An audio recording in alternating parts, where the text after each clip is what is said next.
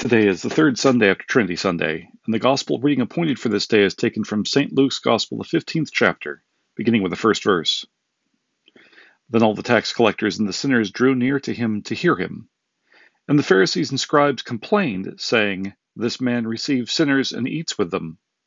So he spoke this parable to them, saying, What man of you, having a hundred sheep, if he loses one of them, does not leave the ninety nine in the wilderness and go after the one which is lost until he finds it? And when he has found it, he lays it on his shoulders, rejoicing. And when he, he comes home, he calls together his friends and neighbors, saying to them, Rejoice with me, for I have found my sheep which was lost. I say to you that likewise there will be more joy in heaven over one sinner who repents than over ninety nine just persons who need no repentance. Or what woman, having ten silver coins, if she loses one coin, does not light a lamp, sweep the house, and search carefully until she finds it? And when she has found it, she calls her friends and neighbors together, saying, Rejoice with me, for I have found the piece which I lost. Likewise, I say to you, there is joy in the presence of the angels of God over one sinner who repents. This is the gospel of the Lord. Grace, mercy, and peace to you from God our Father, and from Jesus Christ, his Son, our Savior. Amen.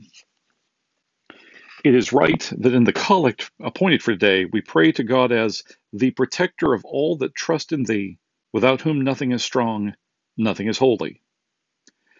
For St. Peter teaches us in the epistle reading appointed for today that we need such a divine protector because your adversary the devil walks about like a roaring lion, seeking whom he may devour. If we did not have the Lord for our protector, from whence would deliverance from such an adversary possibly come? The Lord God sought us, found us, and saved us through Christ our Lord.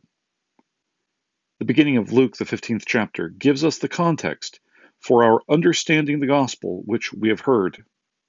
St. Luke records Then all the tax collectors and the sinners drew near to him to hear him. And the Pharisees and scribes complained, saying, This man receives sinners and eats with them. Last Sunday, as we heard the words from Luke, the 14th chapter, we heard the cry of one such Pharisee who exclaimed in the presence of Jesus, Blessed is he who shall eat bread in the kingdom of God. The Pharisee had invited Jesus to eat with them on the Sabbath, but they had done so for a reason. And we're told in Scripture they watched him closely. They ate with Jesus so that they could find a reason to bring an accusation against him.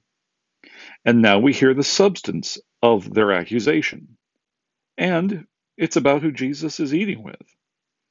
There is something truly bizarre about this. They wanted Jesus at their table so that they could accuse him, but they assume the worst con- concerning Jesus' life and doctrine when they see who else he's eating with. Now, the Lord knows the hearts of all men. Therefore, Jesus knew perfectly all those who came to him.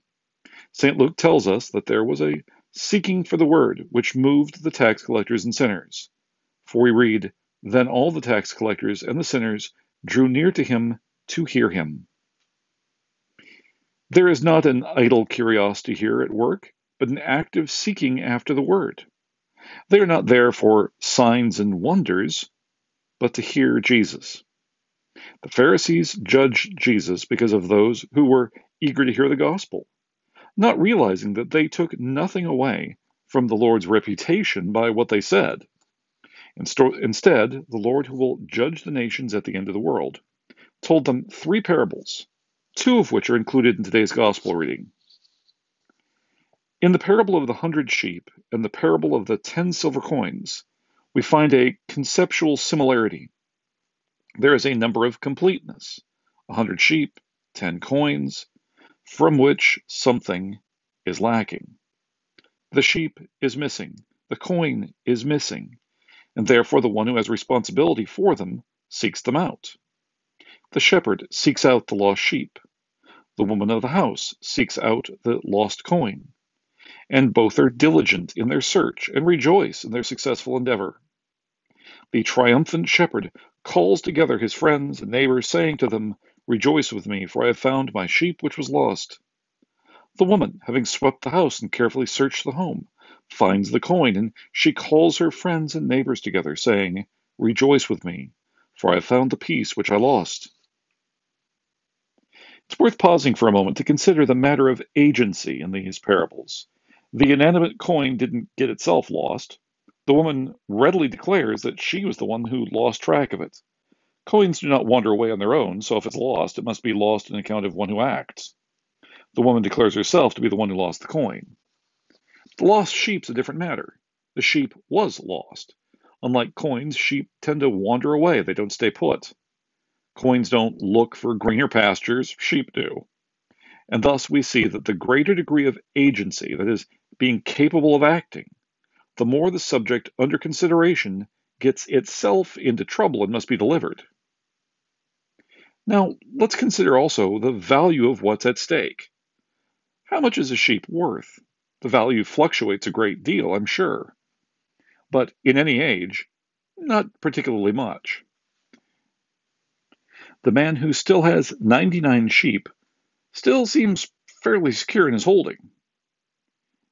Asking how much a silver coin is worth is a bit dicier for a point of consideration. A denarius, after all, was the measure of a day's wage, so not a trivial sum, and 40 pieces of silver was the price of a slave. So a silver coin could have some value to it, but how much was it worth really? Now, what we see in both of these situations is that the one who has found that which is lost seems to have uh, what appears to be a disproportionate reaction to finding the thing which was lost. The point is not the value of a lost sheep or a coin. Rather, the point is the joy which is known in heaven over the recovery of that which was lost. Thus, when we have heard of the sheep, Jesus says, I say to you that likewise there will be more joy in heaven over one sinner who repents than over 99 just persons who need no repentance. And when we have heard of the coin, Jesus says, Likewise I say to you, there is joy in the presence of the angels of God over one sinner who repents. Therefore, the point is not in the inherent value of sheep or coins, but the preciousness of repentant sinners in the eyes of the triune God. There is joy in the presence of the angels of God. There is joy in heaven over sinners who repent. But why did Jesus say this? Because there was not rejoicing among the Pharisees over sinners who repent. It brings us back to the point of their resentfulness over the fact that Jesus was receiving repentant tax collectors, and other notorious public sinners. The repentance of sinners was seen by the Pharisees as an occasion for bringing an accusation against Jesus. And this leads us to a consideration of the third parable of Luke chapter 15, that is, the parable of the prodigal son. We read, therefore, beginning with verse 11 Then he said, A certain man had two sons, and the younger of them said to his father, Father, give me the portion of goods that falls, falls to me. So he divided to them his livelihood. And not many days after, the younger son gathered all together, journeyed to a far country, and there wasted his possessions with prodigal living. But when he had spent all, there arose a severe famine in that land, and he began to be in want. Then he went and joined himself to a citizen of that country, and he sent him into his fields to feed swine. He would gladly have filled his stomach with the pods that the swine ate, and no one gave him anything. But when he came to himself, he said, How many of my father's hired servants have bread enough and to spare, and I perish with hunger? I will rise and go to my father and say to him, Father, I have sinned against heaven and before you, and I am no longer worthy to be called your son. Make me like one of your hired servants.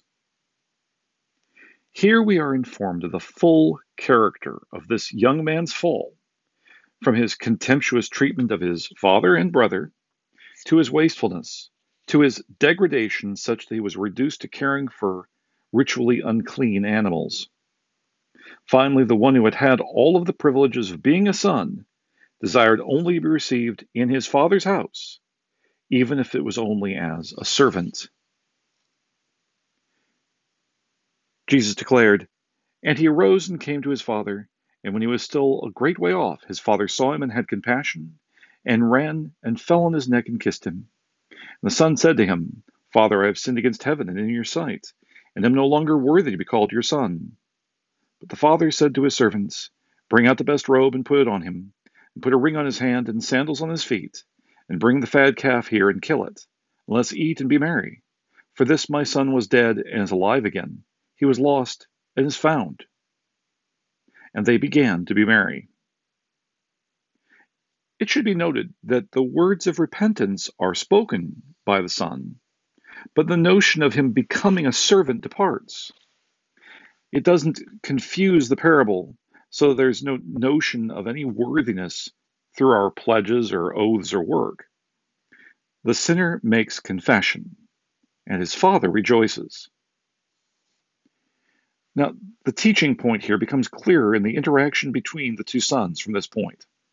For we read, beginning with verse 25 Now his older son was in the field. As he came and drew near to the house, he heard music and dancing. So he called one of the servants and asked what these things meant. And he said to him, Your brother is come. Because he has received him safe and sound, your father has killed the fatted calf. But he was angry and would not go in. Therefore his father came out and pleaded with him. So he answered and said to his father, Lo, these many years I have been serving you I never transgressed your commandments at any time, and yet you never gave me a young goat, that I might make merry with my friends. But as soon as this son of yours came, who has devoured your livelihood with harlots, you killed the fatted calf for him. Here we hear the resentment of the Pharisees, who imagined themselves to be without fault or sin, and to appeal to their many, many works. But they were sinners, and their works were without merit for their hearts were far from God. They should have been relying on the Christ. Instead, they sought to judge him. For their works were in vain. No work can save man, save for that work which Christ Jesus accomplishes. The rebuke of the Father is Christ's answer to the Pharisees. For we read, And he said to him, Son, you are always with me, and all that I have is yours. It was right that we should make merry and be glad, for your brother was dead and is alive again and was lost and is found. Indeed, hearing the words of the parable, one is left more concerned for the son who could not bring himself to rejoice at his brother's repentance than for the brother who fell and was restored. We know the way in which the devil roams the world seeking our destruction. It was thus that St. Peter wrote, Therefore humble yourselves under the mighty hand of God, that he may exalt you in due time, casting all your cares upon him, for he cares for you. When we have been humbled by the reality of our own unworthiness, that we have ourselves been down there with the pigs in the mud, then the shame of the knowledge of transgression should bring us back to the Lord in true repentance. In the gospel, what has been recovered is that which had been lost. It had been in the possession of the shepherd, the woman, the father, and then was lost. Now it has been restored. The son could not restore himself to his father's house, but how eagerly his father runs to him to gather him in. This is the way of a Christian's repentance and restoration. The one who casts all our sin into the depths of the sea freely absolves those who have been washed in the font and are restored to repentance when they have strayed. For the impenitent, there is still the need that they would repent if they are to be delivered out of death, for they are not free as yet from the devil's jaws, but for those who have been delivered through repentance. We proclaim the salvation which is ours in Christ Jesus, who died to make atonement for sin. The one who died for sinners is the one who eats with them. The risen Christ invites us to eat of his body and to drink of his blood, and thus feast in the kingdom of God. Amen. Let us pray. O God, the protector of all that trust in thee, without whom nothing is strong, nothing is holy, Increase and multiply upon us thy mercy, that thou being our ruler and guide, we may so pass through things temporal, that we finally lose not the things eternal. Through Jesus Christ, thy Son, our Lord, who lives and reigns with thee in the Holy Ghost, ever one God, world without end. Amen. People of Salem Lutheran Church of Malone invite you to visit them today for the 10:30 a.m. worship service. Sunday school is available for all ages at 9:30 a.m. These broadcasts are supported by the members of Salem Lutheran Church of Malone.